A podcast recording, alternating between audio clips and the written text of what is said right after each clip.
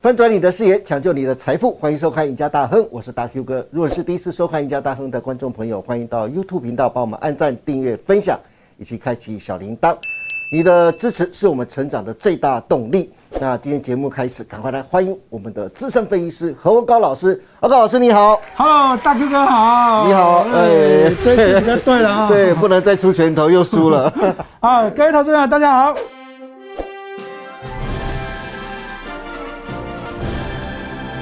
是的，何老师，今天我们要来谈一谈，就是全球的手机，还有巴菲特啊。哦哦，讲到巴菲特啊，就会想到就是最近，因为巴菲特最近的第二季，美国的第二季的季报出来了嘛，包括伯克夏的季报也出来了，可以看得到巴菲特还在持续买苹果的股票啊。那我们可以看到，就是苹果的市值啊，最近来到了二点七兆美金，对照就是标准普尔五百指数的权重来到了就是百分之七点三，成为一九八零年以来权重最高的上市公司，还打破了 IBM 在一九八五年创下百分之六点四权重的记录。美国四十年来有 IBM 在一九八五年以市值九百六十亿美金当上拳王，奇异在两千年以五千亿美金在标准普尔占有百分之四的权重，埃克森美孚则在两千零八年以市值四千零六十亿美金拥有百分之五的权重啊。不过讲到苹果，除了 iPhone 之外，最让我想起来就是巴爷爷。因为巴菲特目前拥有百分之六的苹果股份，是苹果的第三大股东，投资金额超过千亿美金啊！其实巴菲特是在二零一六年五月第一次才购买苹果的股票，很多人都不知道。那时候买进的均价大概是二十四美元，买进了一千万股。之后旗下的伯克夏海瑟威陆续买进并持有苹果九亿四千四百万股。平均买进的价格是三十五块美金，等于巴菲特光靠苹果一只股票，在六年内就赚进了千亿美元的收益啊！刚刚特别提到，就是现在第二季的财报公布，伯克夏投投资组合里面，苹果就占了百分之四十，是持股的第一大公司啊。目前就是持有的苹果的市值是一千两百五十亿美金，相当三点七兆台币呀、啊。可是阿高老师，我有个问题耶、什如么果问题熟悉巴菲特的投资人啊，大家都知道，像我也知道，就是巴菲特有个投资的原则，就是他有四不买。哪四不买呢？第一个是科技股不买，第二个是生技股不买，第三个是盈利不足的公司不买，还有一个就是年轻新创的公司不买，因为前景不明嘛。但是他却买了苹果，苹果不是科技公司吗？他不是说科技公司不买吗？他为什么会特别钟爱苹果呢？这不是违背他自己投资原则了吗？为什么啊，高老师？哦， 大哥哥，你认为苹果是科技公司他不是科技公司吗？？它的产品都是台湾帮他做，他只是卖而 已，啊只是行销打广告卖而已啊。嗯是这样子啊、所以他不算是科技公司啊、嗯，我认为要把它归类为科技公司的嗯话，你如果看这个呃道琼工业指数的这个所谓的成分股啊，是就有苹果，哦但是在纳斯达克里面却没有， 啊，对耶，对吗？哈，对对对，是。所以呢，这个苹果到底是不是科技公司呢？见仁见智啊。嗯不过呢，这个以这个逻辑上面的这个哦这个归类来看的话，应该不算是。是所以巴菲特买是正常的，哦，所以它不算是科技公司。对，因为对苹果它第一个它的这个品牌和这个是形象很好，对所以它应该算是打造一个苹果的这个品牌，是然后开始销售所谓的苹果的产品。哦，所以那它这产品呢，都是台湾电子业代工嘛。所以他从一开始从贾波斯当执行长的时候就开始塑造了苹果的品牌，他只是去卖这个品牌的产品，iPhone 的产品，对而他不是实际的制造者，实际的制造者可能是像很多的供应链结合起来的，对，样嗯没有错，这大 Q 哥的想法就对了。是事实上哦，这个哦，这个巴菲特买这苹果最重要的第一个就是着重于品牌的形象啊。是第二个当然就是说，我们刚才讲的，它是一个消费型的一个企业，嗯，它只是创造一个品牌，然后再卖产品，然后这消费型的企业，哇，这不得了啊！这累积的这个苹果果粉呢，忠哦忠实度高达百分之九十，我这听到这个好像没有感觉，对不对？。对，但是哈、哦有十亿的人，全球有十亿个人，对哎，老师，你看，全球大概有七十亿的人口，对你看刚才老师特别讲，说有十亿人在用 iPhone，等于每七个人当中就有一个人在用 iPhone，哎，对啊，而且它忠诚度高达百分之九十哦，嗯这真是吓死人了。好、那最近的股价的表现非常的不错啦，对好、那不断的垫高走高走，创下近期新高。对好、那你刚刚大 Q 哥也说了嘛，哇，那这个全指就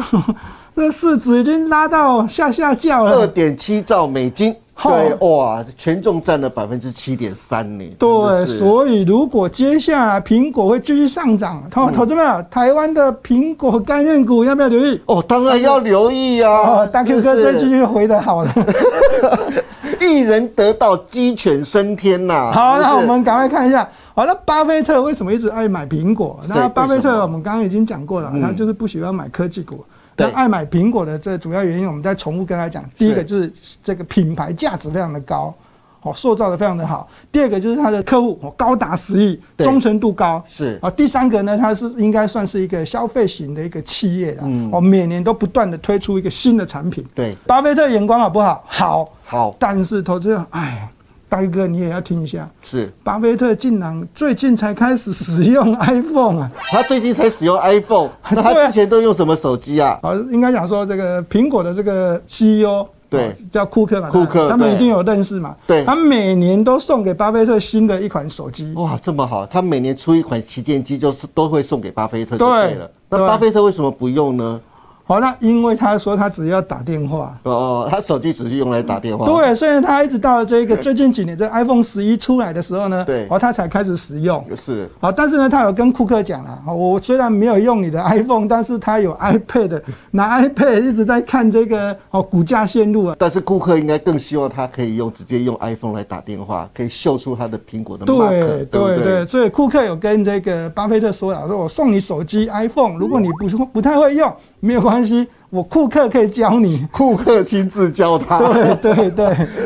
不过讲到苹果啊，这个阿高老师，苹果预计将在九月六号跟九月十三号发表全新的 iPhone 十四系列啊。上次我们上一集我们特别有提到，渲染图也在最近曝光。今年的 iPhone 十四 Pro 还有 iPhone 十四 Pro Max 传出会有重大的变革，包括取消荧幕的刘海，改为惊叹号荧幕搭载的 iOS 十六，也能显示电池电量剩下几趴。这些规格和售价。其实阿高老师在七月二十一号的《赢家大亨》节目当中都有详细说明，我们这边就不再多做赘述。有兴趣的可以再点回看去看一下哦。但是其中有个比较特别的就是，因为欧盟将在二零二四年啊，将全面统一充电口为 Type C 嘛，那。苹果近期也开始进行所有产品线 Type C 接口的转换工程，业界预期啊，大概在二零二三年，苹果推出的 iPhone、iPad 或者 MacBook 等都会陆续导入 Type C。因此，就有供应链者指出，翔硕跟创维等 IC 设计厂已经打进苹果供应链，二零二三年的业绩成长动能可期啊！此外，有机会抢攻 Type C 商机的相关概念股，像是裕创、微风、普瑞 KY 跟伟全电啊，最近股价似乎开始有向上表现的态势喽。如果投资人要选的话，阿高老师，你会建议投资人可以选哪几档 Type C 的概念股呢？好、t h a n k you 哥，我们从这个什么品牌的这个 iPhone，我是直接就讲到 Type C。直接切入重点。 好好，这个大 Q 哥就问的太直接 了。而事实上呢，特别西特别西呢这个字眼呢、啊，嗯这个投资朋友应该不陌生哈、哦。早在这个一两年前就开始有在开始在炒了嘛。对嗯啊、因为这跟欧盟有关。然后在这个苹果开始导入呢，在在产品上面的这这个 iPhone 跟这 iPad 的这个笔记型电脑上面都开都开始在转换，积极的对转换，尤其是对 iPhone。是好，所以呢，对这台湾的这 t y p e C 的这供应链呢，这个股价呢，在这个一年前就开始有表态，那涨到一个高点之后呢，哦，碰碰到了最近股市哦跌了半年嘛，一对八六一九杀回来，对，好，投资朋友要不要逢低开始布局？要了哈，对所当然以要刚才啦大 Q 哥问我要选哪只股票嘛，是，好，哦基本上呢，我们现在从这个股价线路来看啊，这每档股票啊这些嗯哦都是这个往下跌的，好像刚刚这当 Q 所说的这个啊，这个豫创啊、威风啊、这翔硕、创维都有了啊。嗯对好，但事实上呢，在这个财务报表上面的一这个表现上面呢，哦好像还没有，很不明是显。特别明显的就是成长的感觉。对，不嗯过没有关系，待会儿我们还是会告诉大家，好，我认为的比较好的两只股票。哦，是好哦那所以阿道老师选出两档股票出来。对，我们待会儿再来看。哎嗯好好，那对这个 iPhone 的这个角度来看呢，这投资朋友你要特别特别留意的是，这 Type C 的题材嗯，到底能不能发酵？哦，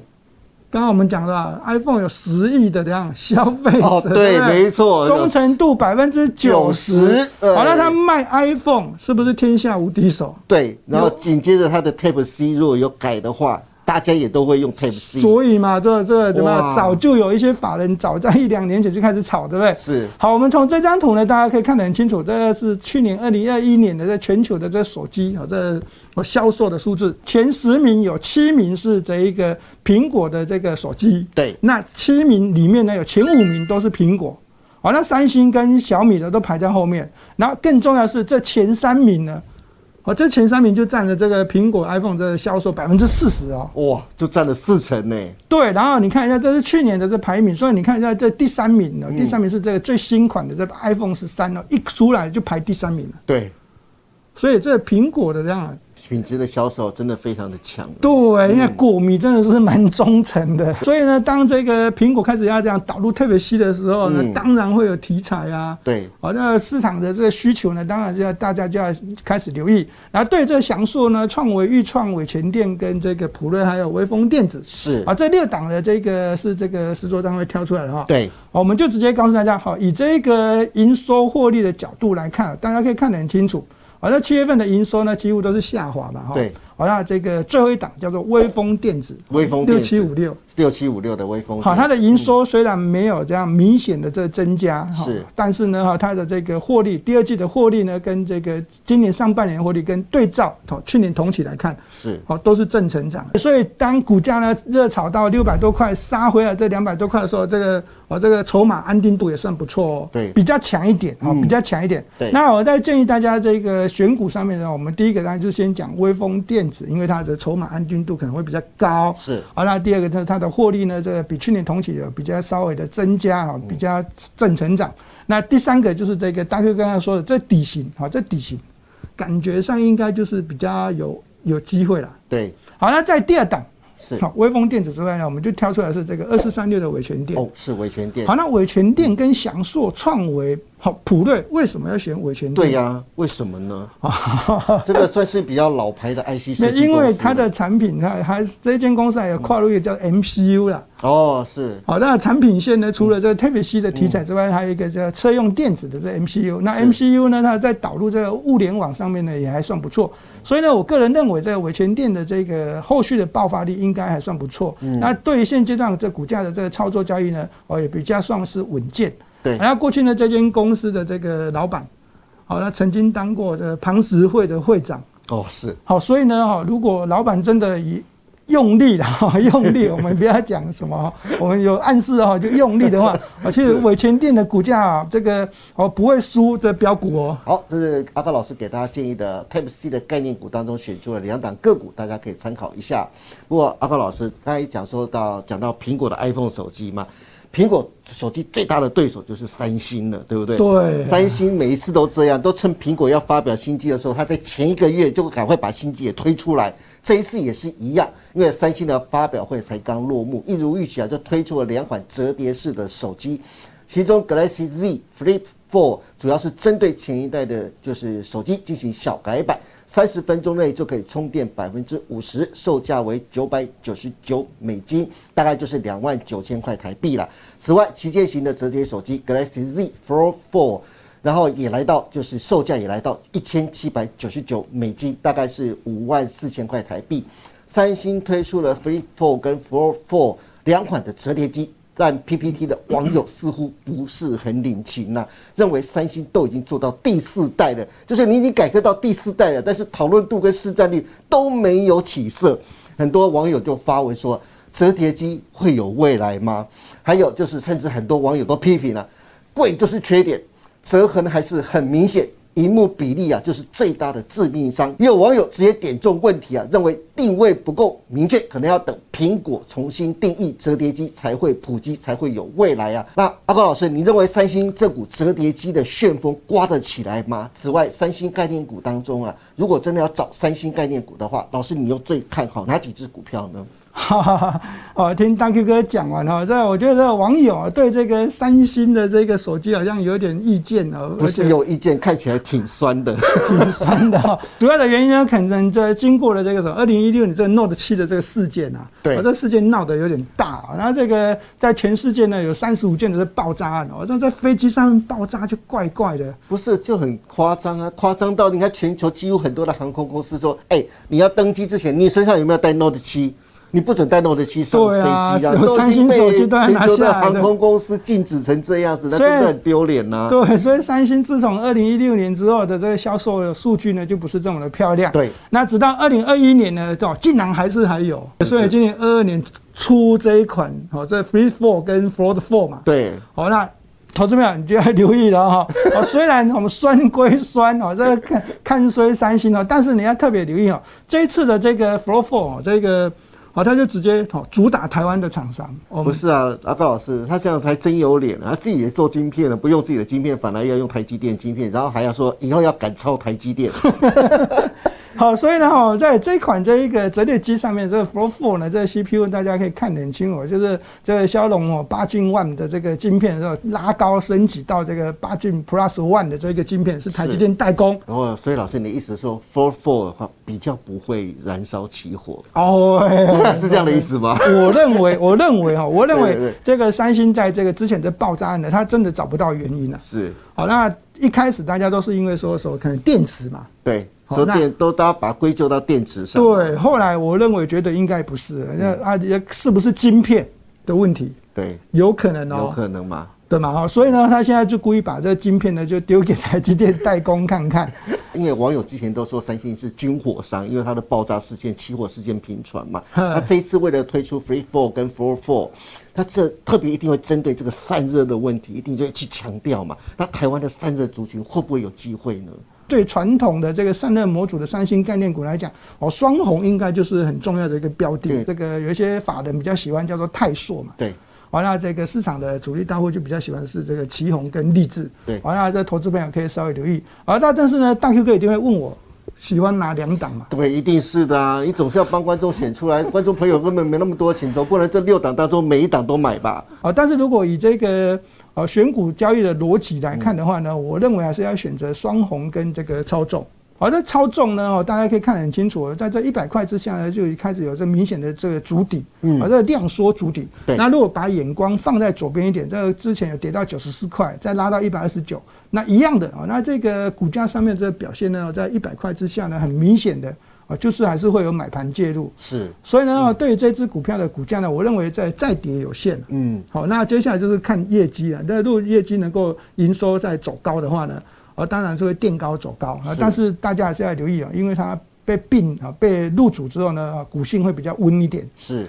好，那操作尽量不要追价，嗯啊，追价容易会套。是，好，那再来看一下这只股票叫做旗旗宏宏。对于这间公司呢，我在这个股价上面的交易呢，我还是告诉大家，哦如果散热模组的股价会走强哦，可能哦会先涨的，嗯，可能不是超重哦，哦可能会是旗宏。因为超重它已经重量已经超过了，但是反而旗红比较轻。对，但是超重跟双红一定会反映一些基本面的这个本益比，嗯，所以呢，当超重双红在动的时候呢，旗红一定也会动。嗯但是旗红动的话呢，超重跟双红。不见得会动。对，所以最重要的这个、哦嗯操作的这个指标哦，那领先指标，我还认为应该还是会回归到这只股票叫旗红。嗯，所以投资朋友如果喜欢这散热模组的股票，是呃大家还是可以多观察一下旗红。好了，今天非常谢谢何文高老师为大家分享了这么多关于股神巴菲特为何独独钟爱苹果，以及苹果在他的投资想法中不是科技公司，而是消费公司的原因呐、此外，苹果将在九月推出旗舰机，而且二零二三年后。苹果推出的 iPhone 也将陆续导入 Type C，因此 Type C 的概念股，投资人可以多多留意。至于苹果的劲敌三星，最近也推出两款折叠机，阿高老师则建议大家可以多留意三星概念股中的散热族群。至于是哪些个股，阿高老师在节目当中也说得非常清楚了。如果大家对苹果概念股或是三星概念股的操作有任何问题，或是想知道八月、九月行情规划的，欢迎每天锁定何文高老师盘后的解盘节目《财经护城河》。今天也谢谢大家收看我们赢家大亨，别忘记周一到周四每天下午的五点半，我们再见喽，拜拜。拜拜。